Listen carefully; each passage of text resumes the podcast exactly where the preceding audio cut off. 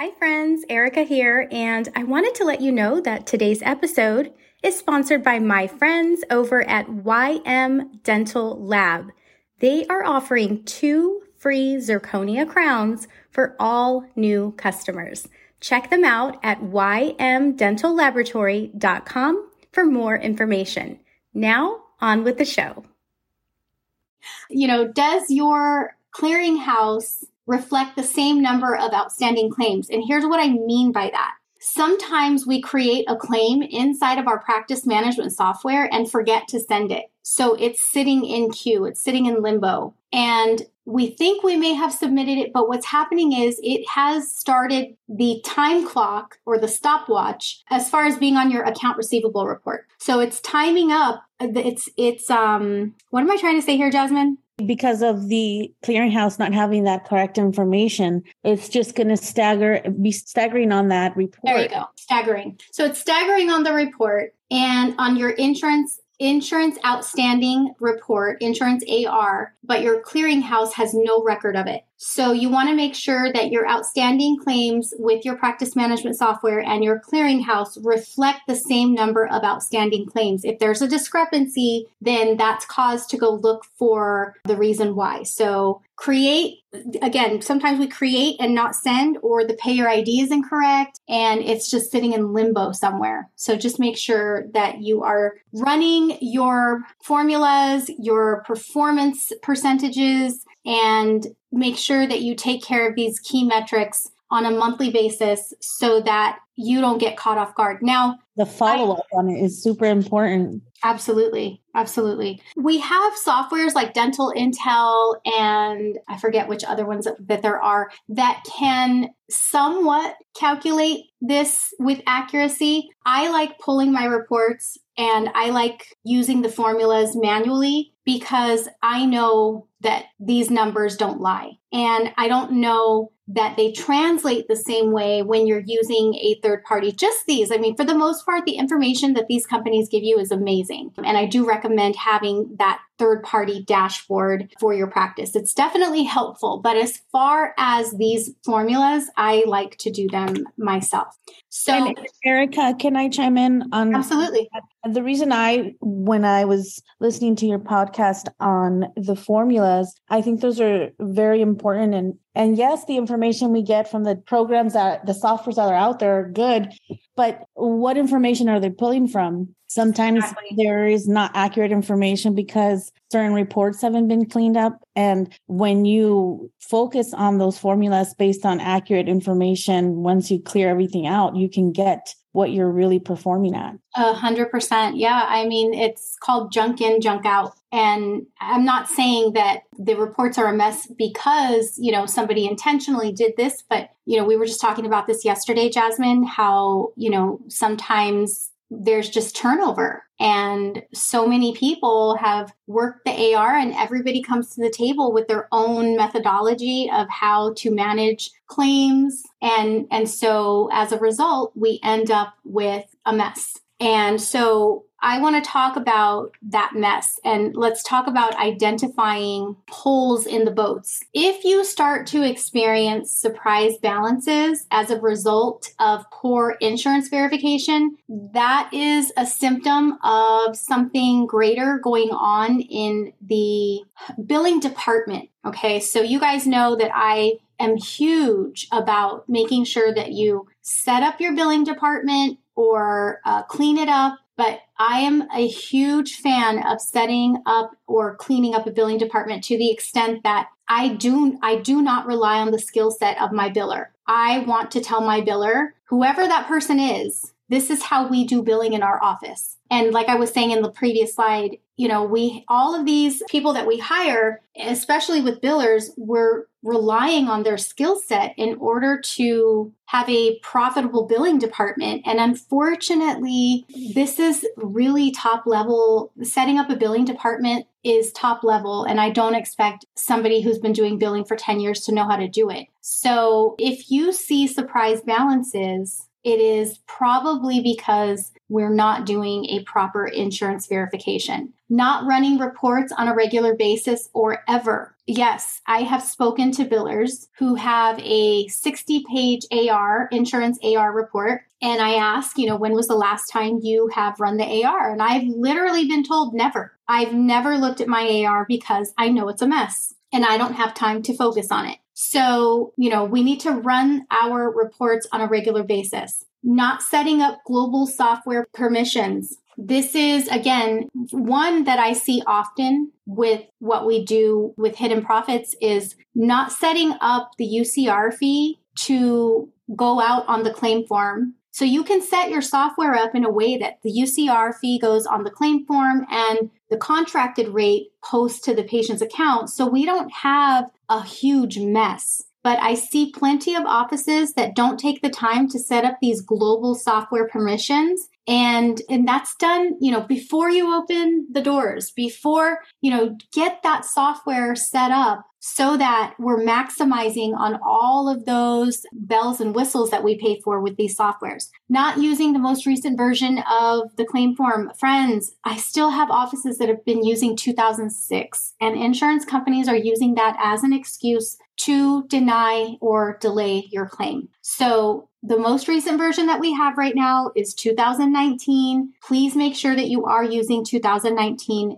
That is one of those global software permissions that we want to make sure we have set up right out the gate. Jasmine, you know what I you you and I had a whole long conversation. You guys should be like a fly on the wall when her and I are on the phone. I, I sometimes I'll call her and I'll be like, "Hey, I just need 2 minutes." And how long later, Jasmine, am I like my 2 minutes?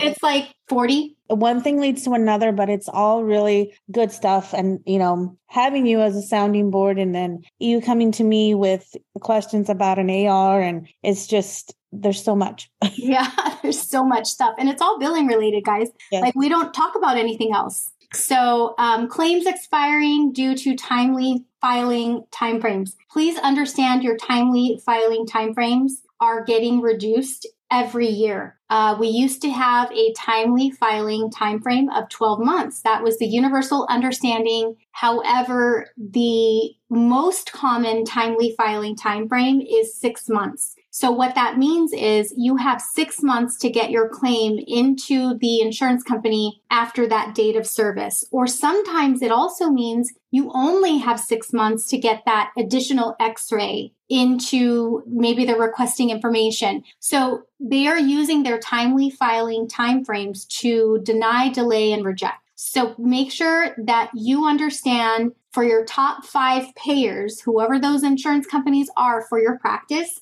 pick up the phone and ask them what your timely filing timeframes are for those plans, just so you have a point of reference. And if you ever get denied for timely filing and that is incorrect, you have a fighting chance, right? So, not using ICD 10 codes. Friends, friends, oh my gosh, I have a whole podcast episode about this.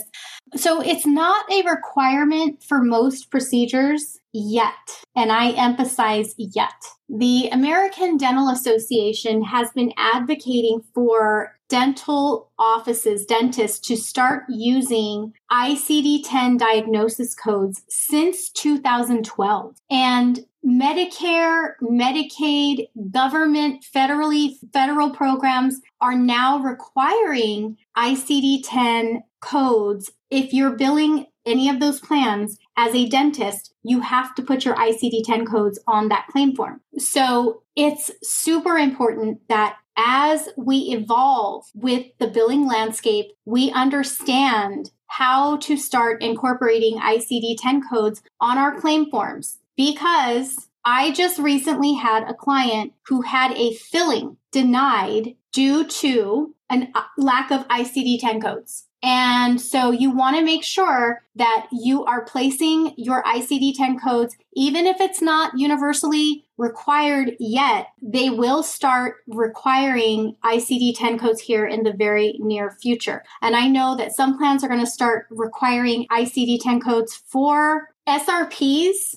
since SRPs are the number one abused code in dentistry, they are going to continue to scrutinize how we appoint that patient. They now want, you know, how long was the appointment length? They want to see a copy of the doctor's clinical notes. They want to know what blood the type anesthetic that was used. Yes, the anesthetic that was used. They want to know everything. And now I guarantee in 2023, we're going to start getting denials uh, because ICD 10 codes are not there. Now they're not, that's not a universally known requirement, but friends, get ahead of the, get ahead of it and reach out to your practice management software. Go to the University of YouTube, friends, and, and look, figure out how to incorporate your ICD 10 codes into your everyday usage. It's not hard. It's not hard at all. If you guys want to learn more about that, let Laura know and we can talk, we can have more conversations around that. Not running clearinghouse reports on a regular basis. You know, I get it. We're running our practice management software reports, but friends, if you're submitting electronically, you have to run reports through your clearinghouse as well. So make sure if you are the biller, you are running your clearinghouse reports. And then finally, poor fee schedule management. These are all, and I have a list of like 20 more, but this is where the leaking profit comes from. You know, we're not managing our fee schedules properly. We're throwing every fee schedule under the sun into our software, contracted or not. Like if we're in network or out of network, it's all going into our system. Honestly, friends, like the only fee schedules that should be in your system are the ones that you are in network with. Everybody else should get attached to your UCR fee fee schedule. So, you know, that's a whole other conversation, but you know, we really want to have clean fee schedule management so that we don't end up leaking profit attaching the patient to the wrong fee schedule because there's so many Cignas in there. I've been in offices like we remote into uh, different offices daily and we look at the fee schedules because part of what we do is identify a client's top five insurance payers and then we go to town on dissecting how they're functioning with that payer. And one of the things that we see is Cigna will have uh, I don't know, 60 Cignas in there. And, you know, it's crazy because that's, that's not good fee schedule management. All right. Which reports should you run? When we're talking about account receivable management, you want to run your monthly production report to calculate your net production. So we just talked about that in a previous slide, but this is something that you need to do on a monthly basis. Uh, your monthly collections report to calculate collections percentage. We want to know what did we collect last month? Were we at 95% or greater? Your monthly credit balance report to ensure that money is returned to the patient or to the insurance appropriately, right? So we want to also want to make sure that we're running our outstanding insurance claims report because I want to make sure that I don't have claims sitting in limbo, uh, basically. I mean, I want to know why this claim was on last month's outstanding insurance claims report and it's still here. Why is it not out? I mean, why is it not closed? Sorry. and then clearinghouse outstanding claims report and compare to your practice management software outstanding claims. So again, make sure that you're running the clearinghouse outstanding claims report and your practice management software outstanding claims report. Friends, this is why we are rockstar billers, right? Because you guys are taking time. For those of you that are on the East Coast, it's 8 p.m. Actually, it's 8:50 p.m. I got to hurry up. Um, so the first step, where is our low hanging fruit? When we're talking about account receivable cleanup, where's our low hanging fruit? We talked about the timely filing timeframes. We want to start with our oldest claims on the outstanding claims report because we don't want to not get paid for any claim that's going to time out and and the insurance is going to say well you took too long to submit or you took too long to get that x-ray to us so we're going to go ahead and have you write this off. And by the way you cannot bill the patient for these services. This is treatment that has been rendered right? Like you have paid your rent for the month. You paid payroll. You you know you did the work And now you deserve to get paid. But I would hate for a practice to not get paid because we had turnover with the billing position. COVID really affected account receivable reports. A lot of people that had good control lost control after COVID because we just don't have the talent and even the talent that we find is not qualified to manage account receivable reports, which is why we I believe and Jasmine firmly believes that insurance or account receivable cleanup is not solely an in-house job. We believe this is part of a third party's job and we'll talk about that in a second. And here's why. It's going to require phone calls and follow up to identify what is needed to get paid, right? So when we're talking about checking patients in, checking them out, making appointments, answering the phones, it's almost impossible to get through two to three accounts throughout the day. So when you're talking about AR cleanup, it's very important that we are have that dedicated time.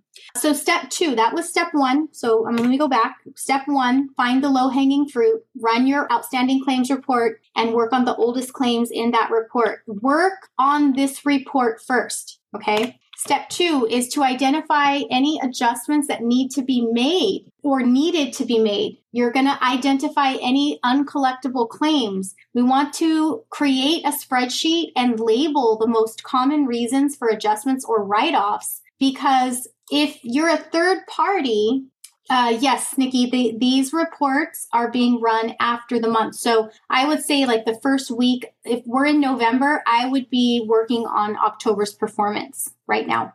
That's a great question. Uh, so going back to step two, identify any uncollectible claims. You're going to create that spreadsheet. If you're a third party, then you want to create something to give to your doctor so that, you know, they can decide ultimately what gets written off and what gets adjusted. It is not our job to just adjust off because that is not our money. And so we want to create that spreadsheet and give them the most common reasons why an account would need an adjustment or a write off. And make sure before any adjustments happen, you need to make sure that all the claims for that patient's ledger, if you're in Dentrix or account, if you're in Open Dental and Eaglesoft, make sure that all the claims have been paid before any adjustments or write offs are made. One of my pet peeves is when someone shows me that the account receivable report is trending in the right direction. And then when I dig deeper, I see that the only reason our AR numbers are going down favorably, if you just take a look at them, is because they've been adjusting and writing off. That is one of my pet peeves. So, really important that we are paying attention to insurance account receivable performance first and then we can identify and audit what actually what the patient actually owes us so, step three is a hot topic, and we're talking about identifying credit balances, but also we're going to talk about what to do when the, the account ends up with a credit. And this can happen for many different reasons. Every practice management software has its own oddities. These can cause credits in different ways. So, not splitting a payment properly, assigning a credit to the wrong account, overpayment uh, from insurance due to poor insurance verification. We didn't ask which fee schedule is going to be used to calculate payment for this patient's plan. If we don't ask that, we could get paid by a com- be sideswiped and paid by a completely different insurance company. So really important that we are staying on top of that. So I want to introduce you to one of my favorite humans, and I trust her with my clients. Uh, we are working together on, on a couple of accounts, and Jasmine has done nothing but wow me with her knowledge of account receivable cleanup. She's an account receivable cleanup specialist. She's been in dentistry for 17 years. She is a dental billing expert and she is the founder of Ardent Dental Consulting. So I want to introduce you to Jasmine, everyone. And Jasmine, I put this together for you because, as you know, I used to coach hundreds of offices that belong to a specific group in dentistry. And one of the common themes that would run through our billing conversations would be credit balance management. They were always bewildered by what to do when a patient's account ends up with a credit balance. So I gathered and sourced some of the most common questions I would hear. Which credits can I keep on file? Which credits need to be refunded to the patient? What do I do when I cannot locate the patient? I'm trying to give the patient their money back. I can't find them. And do I need to wait for the insurance company to ask for their money back or do I need to send it when we identify that there's an overpayment? So if you don't mind, Jasmine, welcome to, I mean, they've already heard you, but I want to welcome you again. Can you address these before we move on? Absolutely. Thank you so much, Erica, for having me on. I am very much honored that you would have that trust in me. But yes, credit balances is a biggie. I don't think we work them enough because it's credits on our books, but we don't really sit down and think about what how they're affecting are affecting our AR management, our revenue, and how all that plays into the life cycle of our patients. Credit balance, which ones are you going to keep on file? We're not talking about credit balances that, you know, you have a patient who paid you up front. Those are, you know, we get that often. They're going to come back two to three months or they're waiting for benefits to roll, roll over. We're talking about credit balances that have been on your ledger for more than three years. Wow, that's amazing that offices have credit balances on the books for three years. Yeah, it, it, happens. The patient, and the reason it happens, and of course, this all ties down to the life life cycle of the patient and collecting all that data. But it it happens for numerous things. Like you mentioned, there's no there's incorrect information, so we need to do a thorough audit on this. Pull charts, figure out, have a worksheet, and figure out were these charges. This is this missed revenue? Is this actual a credit? Did we forget to post treatment? Did we bill and get paid on a fee schedule that paid us more and we need to on that credit to the doctor? Mm. So those are all audits and questions that we need to ask to determine whether we give the patient back the money um, after three years if we haven't made an attempt there is a process of us having to send this to the state because so, legally yes uh, so do i before we i want to i want to get into the next slide with you but do we need to wait for the insurance to ask for their money back or should we just send it back? You know, so once we recognize, because we're working our credit balance report hopefully mm-hmm. monthly, once we recognize that that is a legitimate credit owed back to the insurance company, we would then contact the insurance and let them know that we need them to request a refund letter from to us so that we can send them their monies. Nikki has a good question here. She says, "Do dental insurance does dental insurance offset overpayments from other from other payments like on medical claims?" I think mm-hmm. what she's saying is like if we don't if we don't refund the insurance, will they take it from other payments? Uh, right. They will eventually track yeah. it down. I mean, the insurance company, this is something you talked about at your live event in LA, is eh, they might not catch it now, but right. you best believe when they're look, you know, looking for money, they're going to find it and they're going to come knocking at your door and asking for it. So yeah. Yes. Yes. So Nikki, they do offset that way, but it does take a while. It, it is a process. Okay, my friends, that's going to wrap up today's episode on the Dental Billing Podcast.